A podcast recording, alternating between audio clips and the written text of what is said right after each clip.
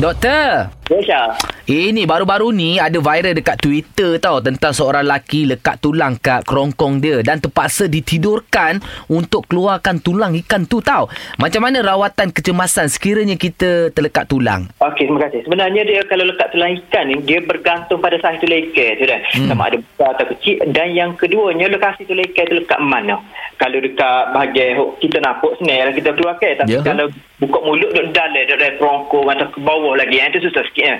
Dan biasanya tu- tulang ikan eh, yang terlekat tu, dia boleh tercabut dengan sendiri sebenarnya. Cara-cara dia adalah kita batuk, kita induce dia untuk dia keluar. Oh, betul. Oh. Okey, try, try, try. Minum air banyak. Hmm. Yang ketiga kita makan gapo-gapo nak kepal nasi kau, kepal ikutlah kepal kuih kau makan telur, eh jangan telur tu. Bukan nasi bukan lekat tulang ikan, lekat Tak lekat nasi. Tercekik tu. Ha. Biasa supaya dia bergerak kan. Tulang Hmm. tu bergerak.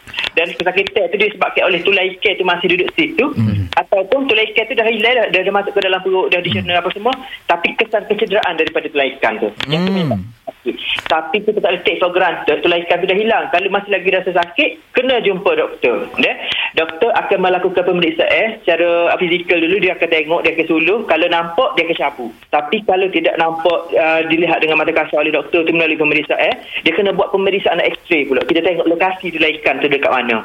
Uh, okay. Kalau tulang ikan tu nampak ke dalam sangat, kita kena rujuk kepada apa pakar ENT, ear, nose and throat, hidung, telinga, tekak kan. Lepas tu cara doktor nose and throat tu pula dia akan masuk ke satu alat yang kamera pula.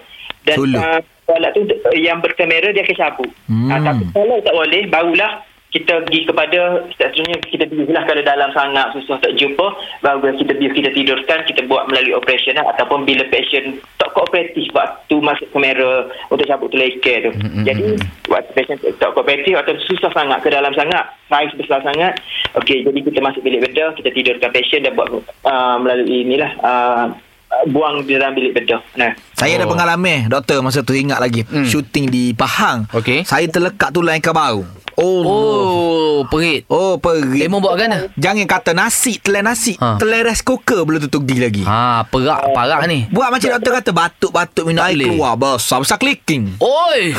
Oi. Besar Besar tulang tu. Perit dengan gitu ya Perit. Lain kali jumpa Dr. Mat, dia settlekan. Masa tu Tak tahu lagi ada di gegar Baik, terima kasih doktor.